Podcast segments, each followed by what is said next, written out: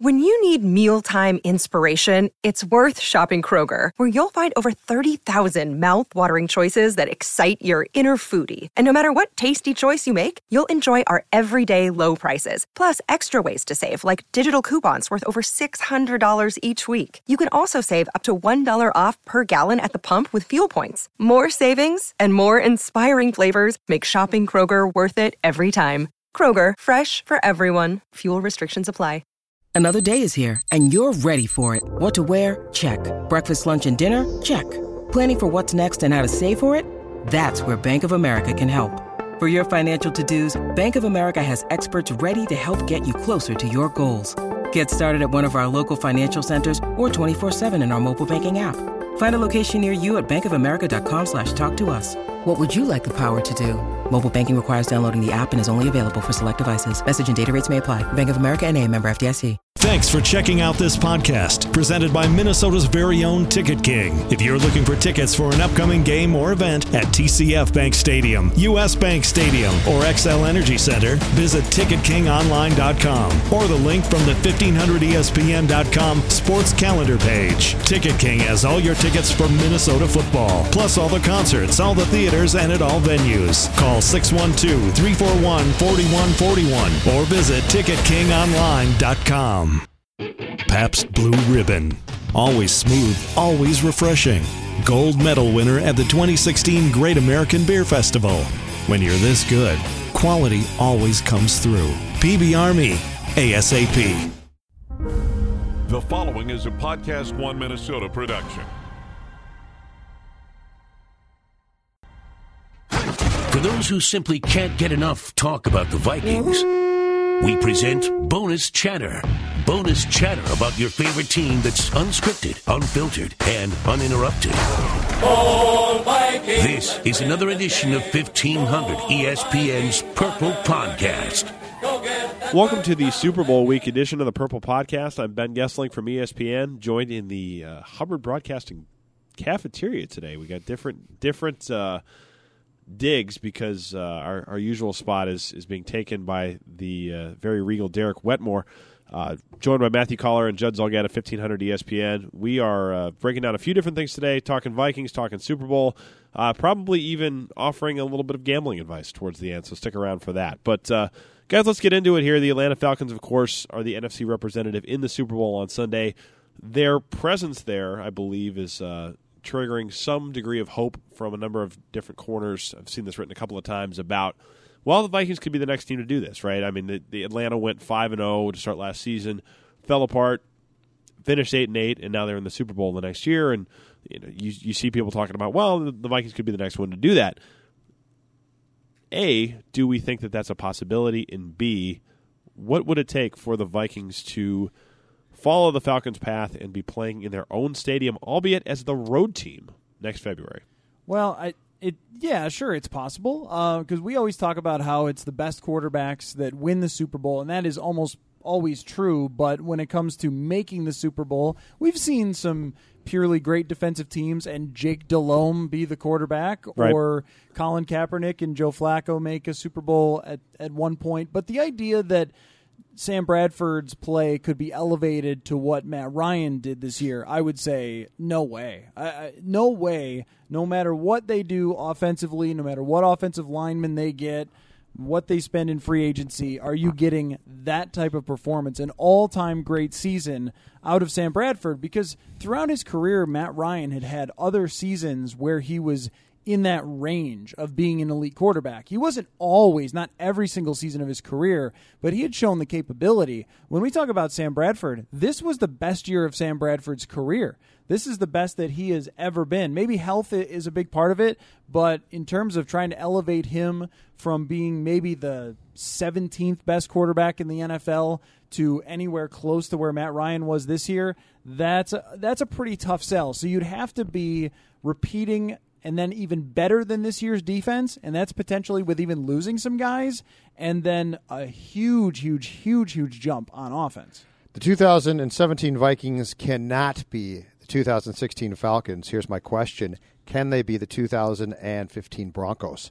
If you're going to go, we are, I think rightfully so, but we are hung up right now, guys, on one thing, right? Which is look at the quarterbacks. Yep. The quarterbacks are there. This was one of those years where it was But the Vikings- gilded quarterbacks in But the, the, Final Vikings Four. template's not that. No, it's the, not. The Vikings template is what the Broncos did. So I would say that if you're going to say, uh, can the 2017 Vikings replicate what the Falcons have done? The answer is absolutely no. No way, no how. This offense, I, I don't care what you do, is not going to get uh, to that type of play in a year. All of that being said, if you're going to look at one example, it's last year's Broncos. Is that possible? Yes, it's a long shot, but if your def- if you can now come through again and say, okay, defense is going to be our dominant trait, and we're going to be really good there, and our offense is going to tag along and be decent, that's your only hope of of replicating a recent Super Bowl champion and or team to get there. Well, and I, I think the offense being decent, I, I think is certainly within range. I, Yeah. I mean, we all know what the things they're going to have to improve are. I mean, when they have to be able to run the ball. I talked with Kyle Rudolph about that this week, and we'll get into this in a minute. But I mean, they have to run the ball. They have to maybe get another weapon, and they have to be able to protect Sam Bradford long enough where he can let things develop downfield. But if you have a league average offensive line, and now that will take a couple of moves to get to that point, but is this team good enough to win if they have an average offensive line, a competent offense, and, and a good defense? I I think it's certainly feasible that they that they make a run. Whether that's a Super Bowl or not, I don't know. But Yeah, it might be two different conversations if you're saying should they be in the playoffs and a legitimate contender next year? I mean, yeah, that's the expectation and reasonably so. If they spend all of the available cap room to fix the offensive line and potentially add another weapon, I've liked the idea of adding a deep threat. Yeah. Looking at the way that uh, the Falcons have reworked their offense, I read a story today that they looked to the NBA about spreading the floor and you know spreading the field, and you can see it with the deep threats, the vertical threats Yeah. that they have.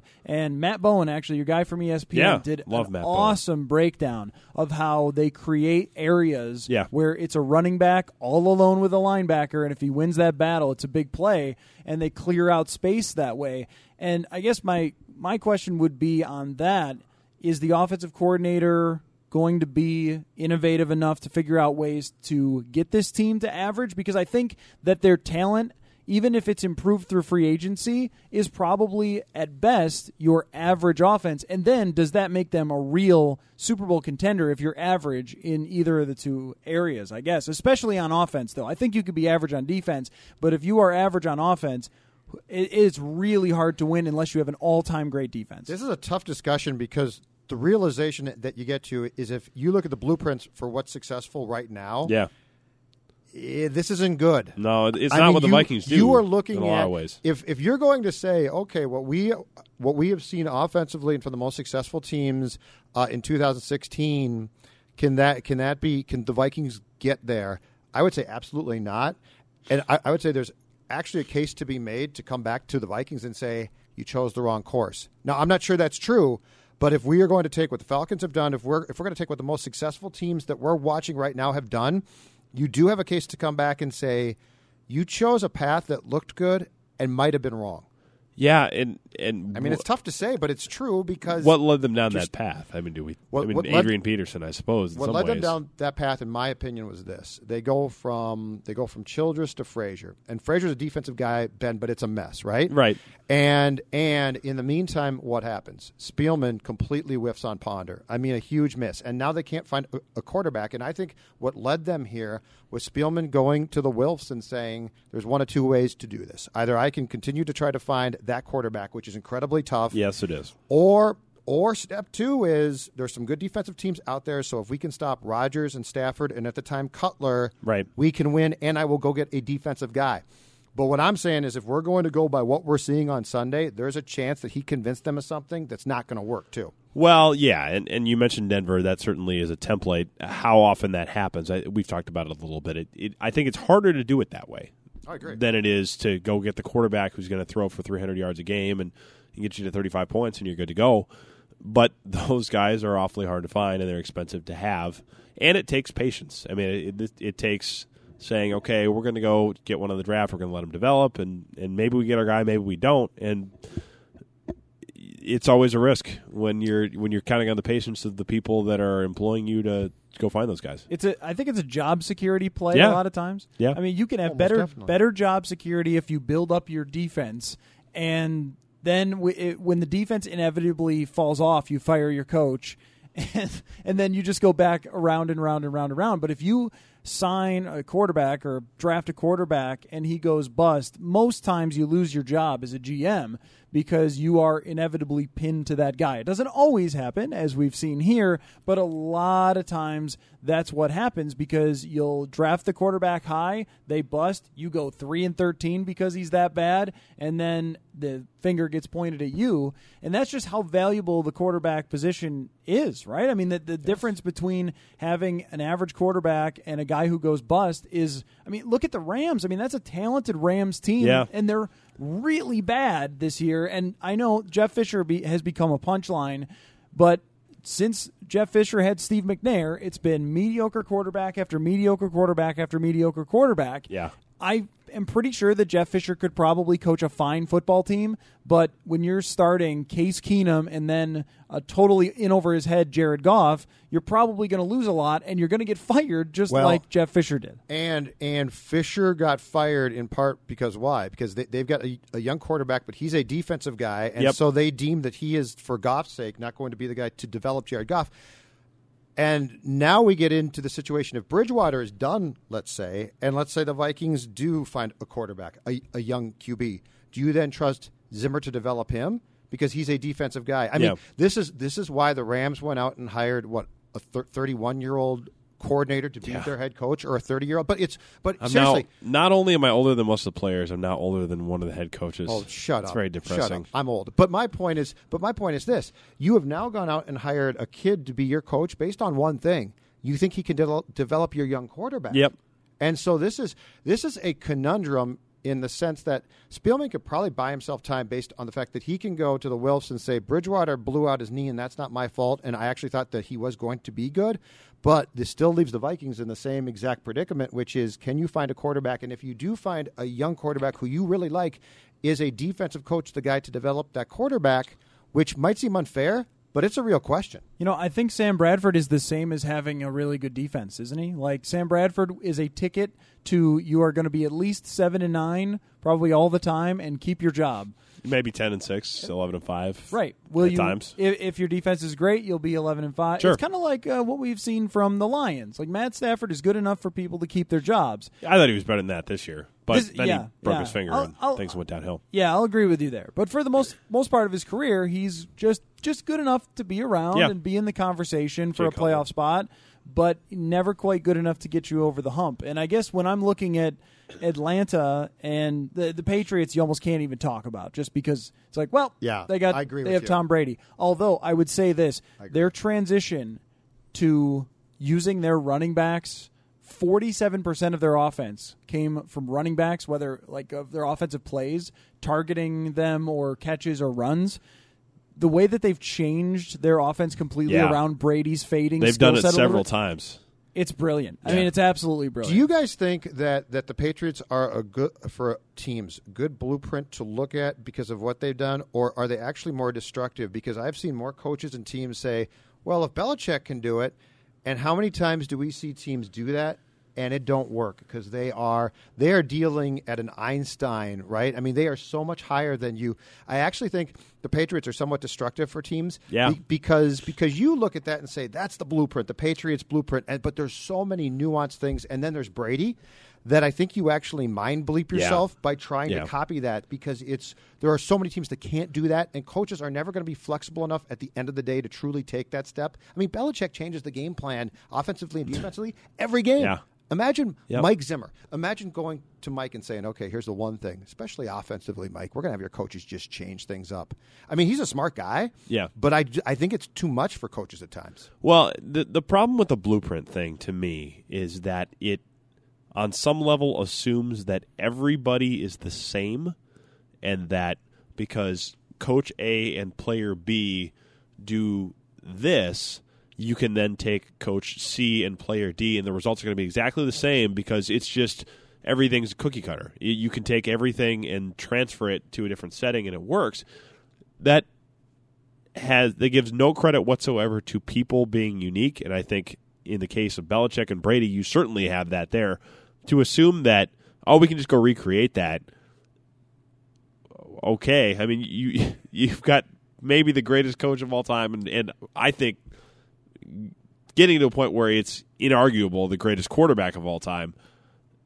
If you have that, sure, but otherwise, it's hard to uh, assume that you can just transplant that and have the same results. But the one thing that Belichick does, well, first of all, if you are trying to copy it, what a lot of people try to copy is the quote Patriot way which is really just having a really smart coach and having Tom Brady and then a lot of other people that are are are sneaky good players. They have a lot of sneaky good players. Like yeah. Alan Branch is a sneaky good player. No one cares about Alan Branch, but he's a great run stuffer. It allows them to play nickel all the time because they have Vince Wilfork did this, and then they went out and got another guy. Belichick really understands positional value, who you should keep, who you should pay for, they they pay for a left tackle. They don't pay for other things. Fading players they let go pretty quickly.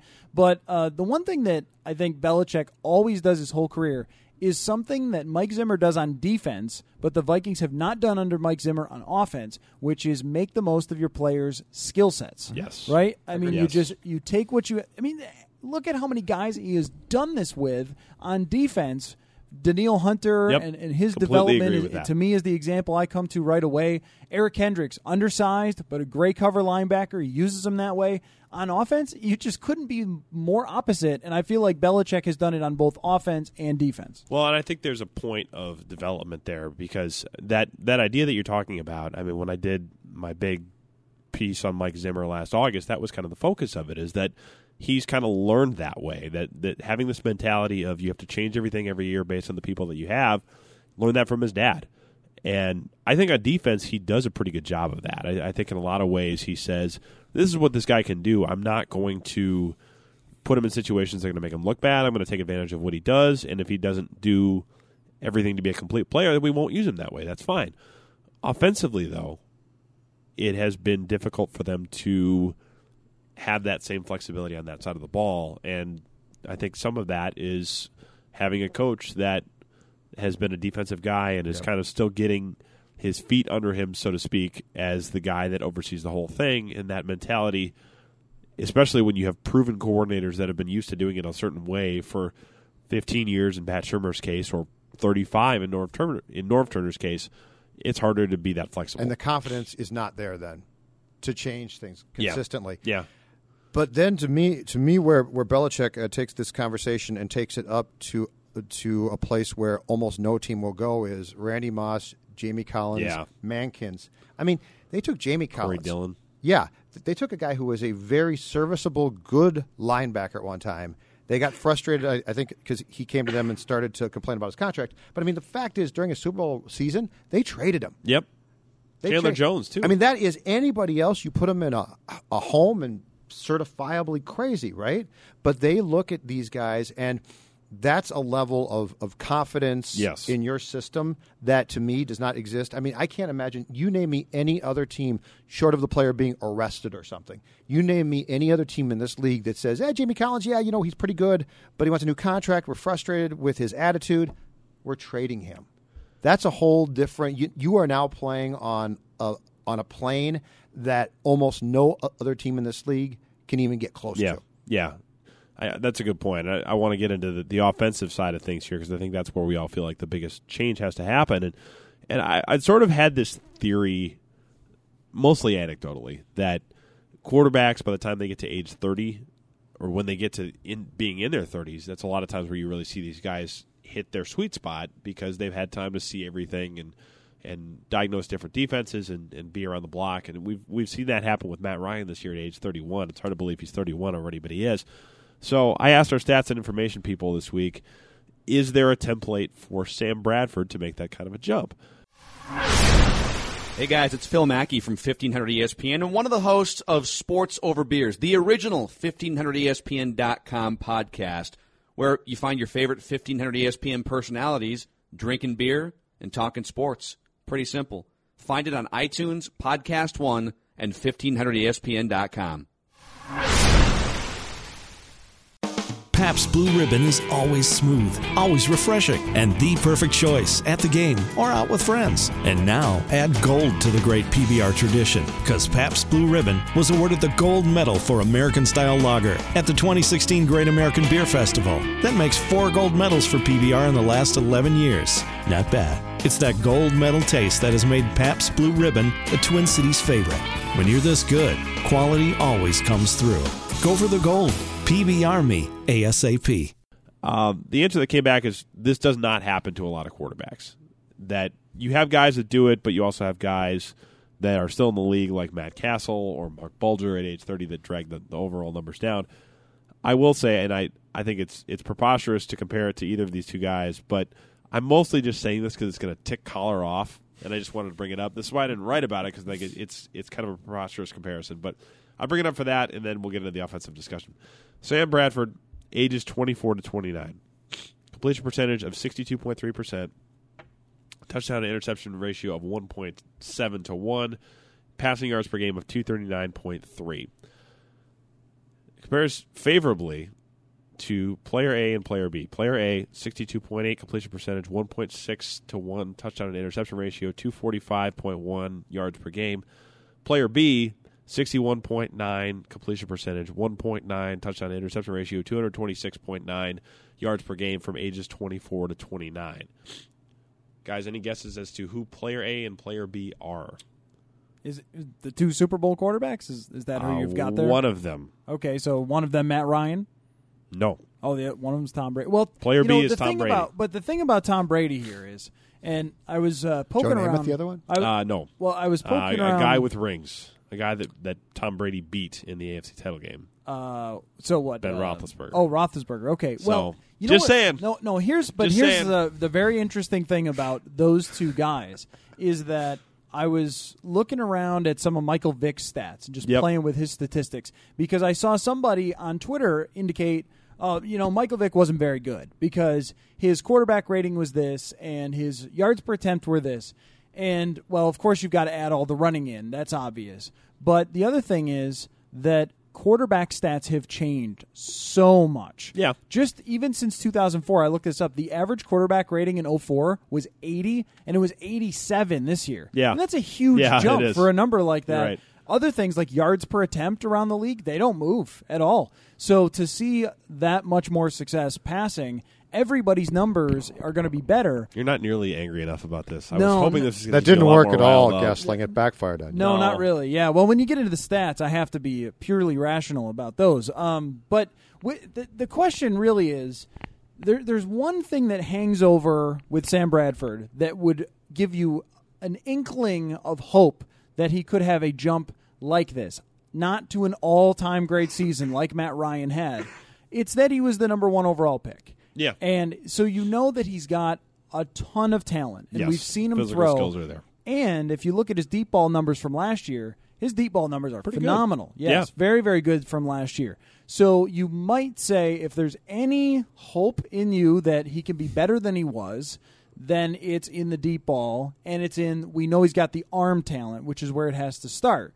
However, this year was a m- gigantic jump. Yep. And to think he's going to just stay at that level from what was already a gigantic jump, now that I don't know. The thing with him, it's always tricky, is that yes, he made the jump, but he also did it behind a bad offensive line, and he once again was missing a lot of the pieces he was going to be counting on. So Right. if And you you're want to gonna- be optimistic about him, you can say, well, they fixed the line, maybe they get another piece. And, but that's that's the part. This conversation is based on this, improving things around him immensely, and Yes. still, but still not saying you're the guy. right. L- This conversation is not can he turn into Brady or Roethlisberger. This conversation is saying can the Vikings have with a decent quarterback that quarterback play well enough with the proper infrastructure to make a run. See, now I would argue that for a, decent part of his career, Roethlisberger has not been the guy, so to speak. I mean, he is not. Certainly, his first Super Bowl there No, was he was not, not the guy. You're right about the that. second one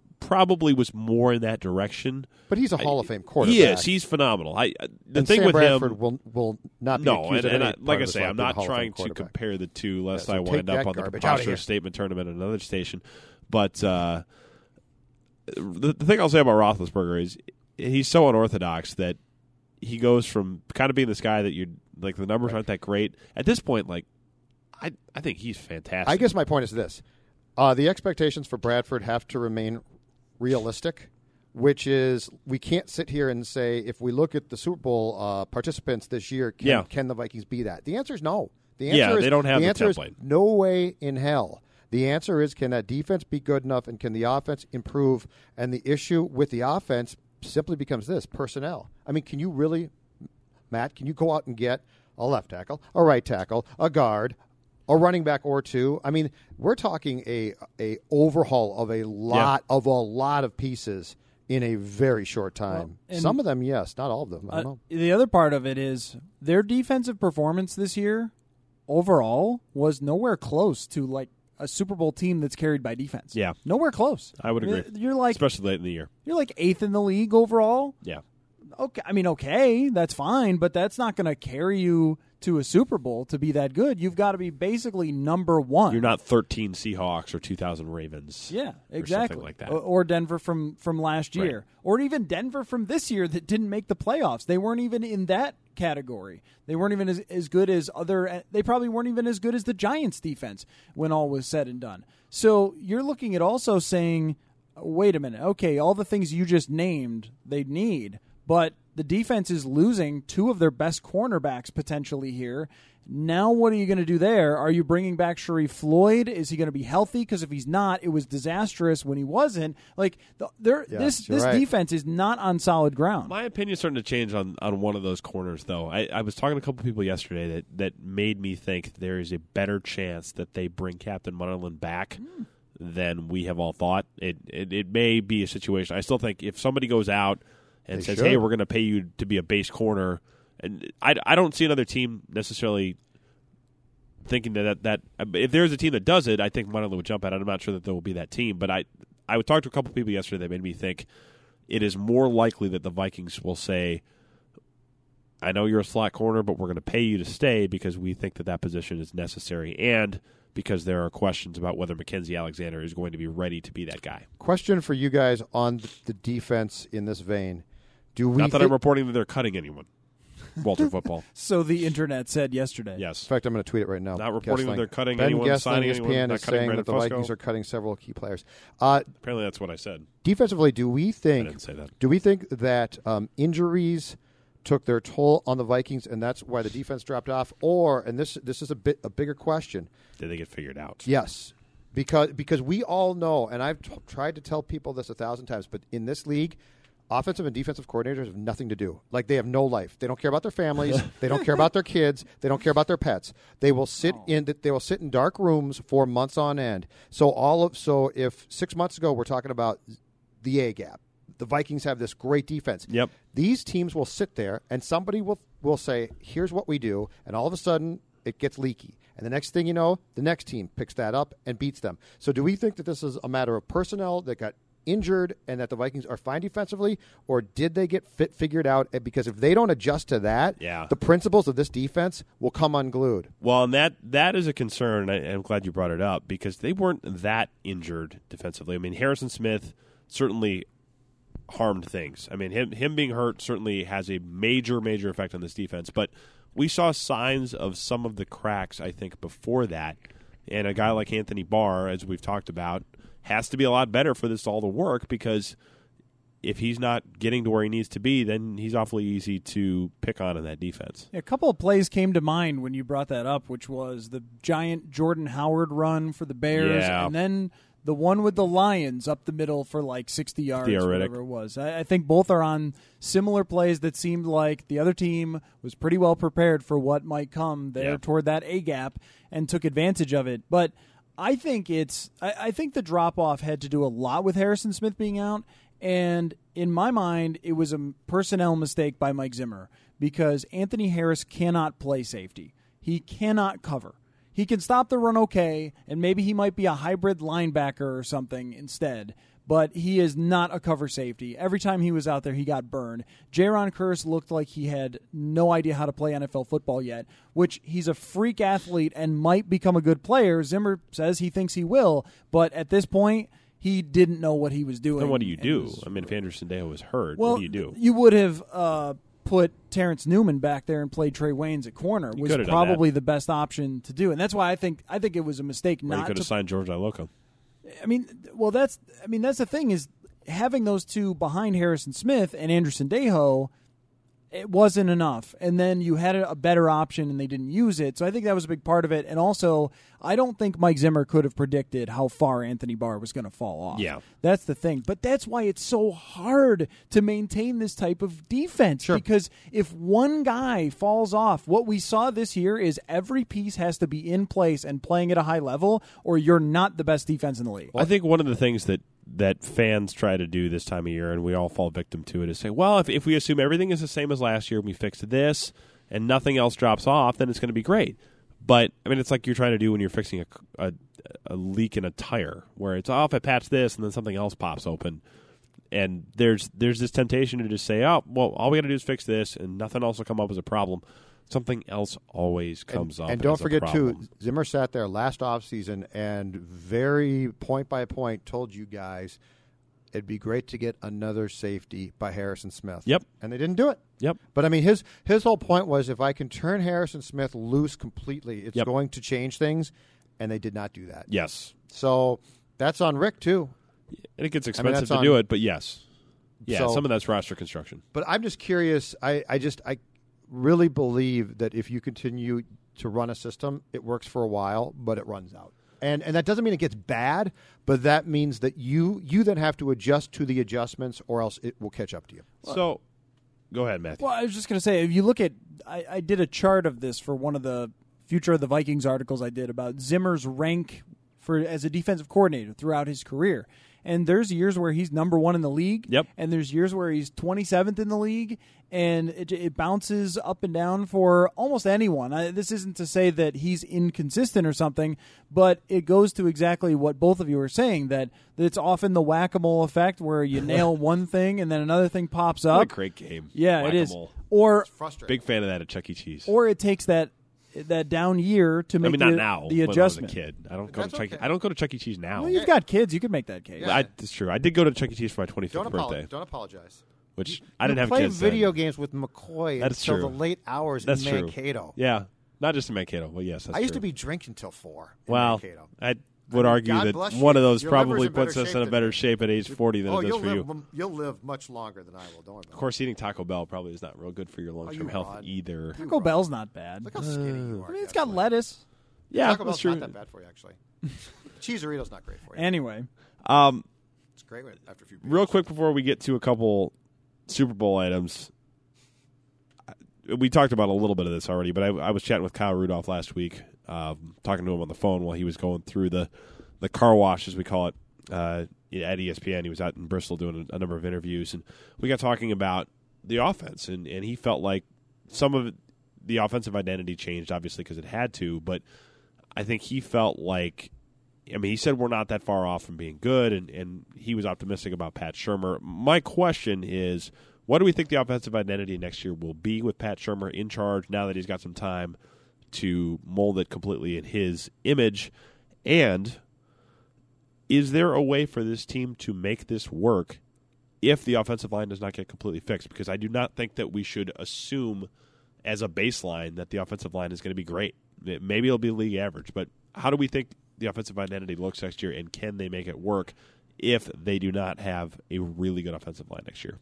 I hope that they don't think it was mostly fine.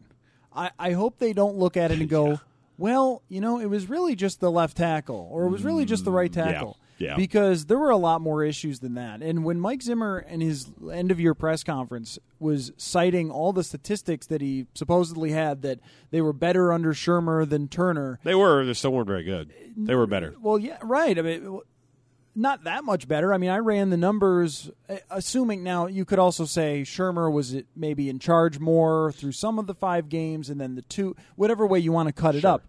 But the point being that after Shurmur took over, my expectation was that there would be a lot more creativity, and there really wasn't. And I expected that they would maximize some players' skill sets better, and they did not. And now some were like Adam Thielen had a great second half of the year, uh, you know, so it, it wasn't all bad. Or Rudolph had a good that. second half as well. Rudolph had a good second half. Uh, Jerick McKinnon was better in the second half, I would say, but McKinnon I think was not utilized enough, and the problem on third down was not solved. To me, I I felt this year more than I've ever thought in my life. I, I've always kind of rolled my eyes at the broadcasters who are talking about guys third downs where it's won and lost. Yeah, okay, I don't know, whatever. And then this year, watching this team on third down, wh- how does that get solved? How does it get solved between what defenses we're doing to them and what Sam Bradford's shortcomings are? Because to me, that ended so many drives and so many opportunities to win games. With it just short of the sticks and did not have playmakers who could catch a ball short of the sticks, like a another playmaking tight end. They didn't have that. Uh, I, I ran the numbers on this. I think Kyle Rudolph, it was about a fourth of the time that he caught a ball on third down that it turned into a first down. I mean, that's just unacceptable. Yeah, I, I think he ended up with I, I want to say like 50 first downs of his 83 catches, but but how many of those were on third downs? I, I'm not sure off the top of my head, but yes, they're third downs were a problem. Is Peterson back or no in, in this discussion? Um, I guess in this discussion, I'm thinking no, Okay, because if he's not back, I think I because think I think the only way your identity changes is, is if he's not back, um, or turns into what Pat Shurmur wants it to be, is if he's not back. yeah, and if you could run a if you could run a real West Coast offense and get somewhat creative, I think you've got a shot. Uh, clearly, the left tackle has to be fixed. Yep. I'd like the right tackle to be fixed. I think the guards and the the interior can work. Uh, but the most important thing too is do you go out and get running backs who understand their roles, right? Because Yeah. you're talking about you're talking about pass protection, you're talking about short passing game, running game. So to me, the most important thing is are you going to go out and address that? And I don't. I'm not saying that, that you have to go spend a ton. You don't. But are you going to get guys in the draft or pick up guys off the street who aren't aren't that that expensive who can step in here and know their roles because they are the guys that if it's done right give you outlets for things like first downs. The problem was if, if you think about it, what part of this Viking offense on let's say third and ten was geared towards actually getting ten yards? None of it really, much. right? I mean, your Yeah. offensive line couldn't pass protect; they couldn't block. Your run game was in complete shambles. Your tight end, e- even your top one, at times would just flat out drop passes. Now, at times he played well, but my point is, there, you never looked at this offense and said, "Okay, if they need six yards, they got it." And so, I think the West Coast, if it's run effectively and efficiently, does all those things, right? I mean, if the West Coast is run effectively, occasionally you, you hit the big strike down the field, but a lot of times you get 10 yards, 12 yards. So to me, it really goes down to the, the personnel fixes. And it's not that every single position has to be upgraded with a Pro Bowler, but if you don't do this right, you're going to get into the same exact rut, which is you're going to take a dumb penalty. It's going to be third and 15. You're going to get five yards, and you're not going to get the first down. I mean, it's simple. Yeah. It's simple, but it's not. Um, and to your question, Coller, I can't tell yet what Shurmur's going to do, though. I, I mean, I can't. He comes from a very true. This is the West Coast. Yep. So as far as as your continued point, and you're right, is is he going to get creative? I can't sit here definitively and say yes. I think he might run a very true, pure crack cocaine West Coast offense. None of the Chip Kelly stuff. Yeah, and and I, I could be wrong, but yeah, I mean he does come from Andy Reid. Childress came here and did the same thing. Yep. So I'm and curious. Those guys, Childress and Chip Kelly. Well, Chip Kelly maybe not as much as this, but I think Childress especially. I mean, when he went to Kansas City with Andy Reid, the creativity I, I think was there. In that, I mean, they got a lot out of Alex Smith, and they were given a, a playmaker in Tyreek Hill, who is to me like a shorter Cordarrelle Patterson. And they made the most out of him. He can't run routes or catch either, really. But but they made a lot out of him, and I, I see the same thing with Taylor Gabriel and what uh, Atlanta did with him. Yeah. where it's like you have this playmaking guy who's might be a kick returner or not, who can't really catch and can't really run the routes perfectly, so another team doesn't want him, and then he turns into you know your playmaking guy, and you can use him in different sort of ways. Now they did a little bit of that with Patterson. He had a decent year if they bring him back, I would want to see a lot more of that. And that's the thing. So I'm, you know, you're reading articles about Childress did something wacky in the offseason to help figure out his offense and be more creative. The NBA thing with the Falcons that you're reading about, it's like, okay, well, Well, what well what are you doing? I guess we won't find that out now, but this is what your competition's doing. Your competition is searching to the ends of the earth for ways to create more offense because they know the value of it in the NFL. So, are you doing the same, or are you sticking what, with what you think has always worked? Yeah, yeah. It, it, it's one of those questions that'll play out over the next number of months here, and uh, certainly will be one to keep an eye on as we come to the end of this podcast. Super Bowl predictions and give us a prop bet that you're watching, and uh, give the the, degen- the degenerate gamblers in our audience uh, a way to lose their money on Sunday.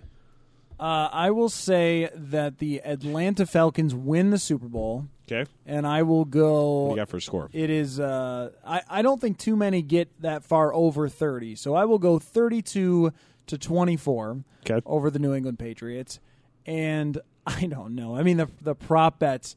Uh, it announcer based can be fun. How many times a guy says somebody's name or whatever. I haven't looked. Well, for example, over, uh, one of them. How many times will deflate or deflate gate be said on the TV live broadcast? The over under is one and a half. Oh, definitely the I over. Mash that over. Yeah, for sure. There's a Trump Now, one as well, my- right? One of oh, my there's, favorite there are ones, several Trump ones. Yes. The length of the national anthem has always been one of my favorites Yep. to, to do because usually Las Vegas is so good at that. It's like right down to the minute. I think who's, I'd go. who's un- singing it? It's Luke Bryan. It's not a diva this year, so I think I'd. I'd I would go maybe under, go yeah. under. What's on the that. time on it? I, I don't For know the what the over-under? what they put as the over under. One of the one of the props on the anthem is what will Luke Bryan be wearing when he starts singing the U.S. national anthem? Blue jeans go off at one to two. Any other pants or shorts are three to two. He's not gonna wear shorts. It'll be It's gotta blue be in blue jeans, right? In And a Texas, hat come on. and a yeah, cowboy hat? Yeah, I'd hit the hit the blue jeans on that on that prop. I'm going uh, Patriots um, 28-21. Okay. I can't go against. I can't go against them. I, it's and the Falcons. The, the thing about this that scares me, if I'm the Falcons, is Be- is Belichick's now had two weeks to prepare for them. Yeah. Uh, Matt Matt Ryan, who's been don't get me wrong, he's been fantastic, but Matt Ryan's being put in a situation that he's not previously been in. Uh, so I'm going Patriots. I, I think this about the Patriots defense that the stat that'll get thrown all over the place is that they were number one in points against. And A I lot think bad teams. I think that is just a fraudulent stat when you look at who they played in the second half of the season. They faced nobody. Yeah. But the one thing that I'm looking for in this is how they control the clock with LeGarrette Blunt because the Falcons couldn't stop you running up the middle, Judd. I mean, the the Vikings offensive line could probably block the Falcons. That's how bad they are in the middle. Yes. I think that if you are pounding LeGarrette Blunt over and over, keeping the ball out of Matt Ryan's hands, then uh, it would be a surprising way to go about it for the New England Patriots. But they've got a three-headed monster for running backs. It's gonna be it's gonna be tough to me for the Falcons to stop their running game. Yeah, I've got Patriots 27-23 in this one. I, I, I agree that Belichick having two weeks to prepare is an awful lot. I, I just Matt as good as Matt Ryan has been this year. There's been a lot of times in the playoffs where Matt Ryan has not been able to answer the bell. I, I think I'm to take Tom Brady over Matt Ryan, especially when Tom Brady has a chance to basically end the discussion, in my mind at least. Not that he cares what I think, but about who's the greatest ever. I mean, if he gets to five rings, playing the, in the game seven times, he's going to end up with a lot of the numbers and the the fu to Roger Goodell. That's my thing. I, From I think Brady's going to be Brady? locked in. Because I mean, Be- Belichick's now been called a cheater. What on at least two occasions, Yep. if not more. Probably more than that. And then yes, I think the the complete fu of we started Jimmy Garoppolo and then we started some guy I can't even recall in game Jacoby Brissett. Jacoby Brissett, and we still won the Super Bowl. Is Yeah. going to be enough that they will. My guess, Belichick in the last two weeks, two hours sleep. Yeah, yeah. I, I, I think they win it. And, and one more uh, prop tip for you: What color will Lady Gaga's hair be when she comes on the stage for the halftime show? Blonde is one to four. Any other color is five to two. Blue, she'll be Marge Simpson. Could be. Could I- trying to, to make a Now she said today political statement. that there is not going to be a meat dress. 'Kay, so well, that's I- good. I think that Lady Gaga is trying to change her image a bit. She does stuff with Tony Bennett now. She was singing "My Favorite Things" at exactly, the, at the exactly. Emmys or the Grammys and or whatever the heck her it was. last tour, because there were a lot of commercials for it, was supposed to be a like. I'm I'm turning into sort of more of a real singer songwriter Yeah. sort of tour. So she's going away from all the craziness. So I, I think that she just plays it straight. No meat dress, blonde hair, straight halftime show. No political rant at all? No. Well, I, she said something today that makes me think there'll be trust some this- political I, rant. I don't trust these people not to do a quick political Well, Well, even last could be. year, I until mean- it gets turned down. I mean, even last year that you know them all dressing in, in black and that sort of thing. Well, Um, Beyonce coming out looking like the Black Panthers was Yeah. certainly. Yeah, that was an Uh, a bit a- amazing halftime show. The second half of it was. I mean, the Coldplay part I can That's- do Oh that, yeah, I forgot that that was no even part of it. No I, li- I literally No, forgot. Nothing was will ever touch what Prince did in Miami. I, and the the fact that that show, that halftime show, has now resurfaced on YouTube. Um, obviously, we miss Prince. We wish he was still here. But the fact that you can now get some of the bootleg videos online is a nice consolation because have you you can watched watch some of this stuff and remember how great it was. Have you watched the NFL Films bit on it? Yes. It Yeah, they it- did seen it. during the 50 greatest halftime show or the Look 50 this- years of halftime yeah. shows. It was fantastic. For, for people who haven't seen it, look it up. The best part of it, though, I'll ruin for you, is when the producer of it is talking to Prince about it raining, and he Yes. says, "He says, Prince, is, is this going to be okay? I mean, it's Yeah. really pouring out there." And Prince says, "Can you make it rain harder?" yeah. That's awesome. Yeah. It's amazing. And I, that's rem- a great I remember So that. amazing. I remember that at the story. time, thinking like, "Oh, it's just kind of drizzling." Like I Colts went back and right? watched it. Yeah, It's it was pouring. pouring, and and the the show was unbelievable. But yeah, I mean, he, and he's probably in like three and a half inch shoes or whatever the heck it was, and it was absolutely pouring. I mean, nobody in my mind will ever touch that one. The U two one after 9-11 was great as well, but you know, I it with Lady Gaga, I, I think assuming that it will be free of curveballs completely is probably a little much to ask, but but I, I'm going blonde hair on that prop in case you're on that one. I think it'll surpass uh, Black Eyed Peas just fine. Though. yes, yes, I, I would think that that is probably the case. Maybe Tony Bennett will show up. Who knows? I think he mean, is going to. He he did not He's going to croon? he did not show up in San Francisco last year, but he'll be at this one. That something seems wrong with that, but we'll take what we got. He's so going to Houston? yeah, he, he left his heart in San Francisco, but he's singing in Houston. God bless him for Leave his voice in Houston. Houston. So we'll see how that goes. We'll be back next week to discuss the Super Bowl and probably whatever other Vikings stuff comes out of it. I'm sure there'll be something uh, between now and then. Thanks for listening. Hope your prop bets go well. Hope Lady Gaga's hair is blonde, and we'll talk to you next week.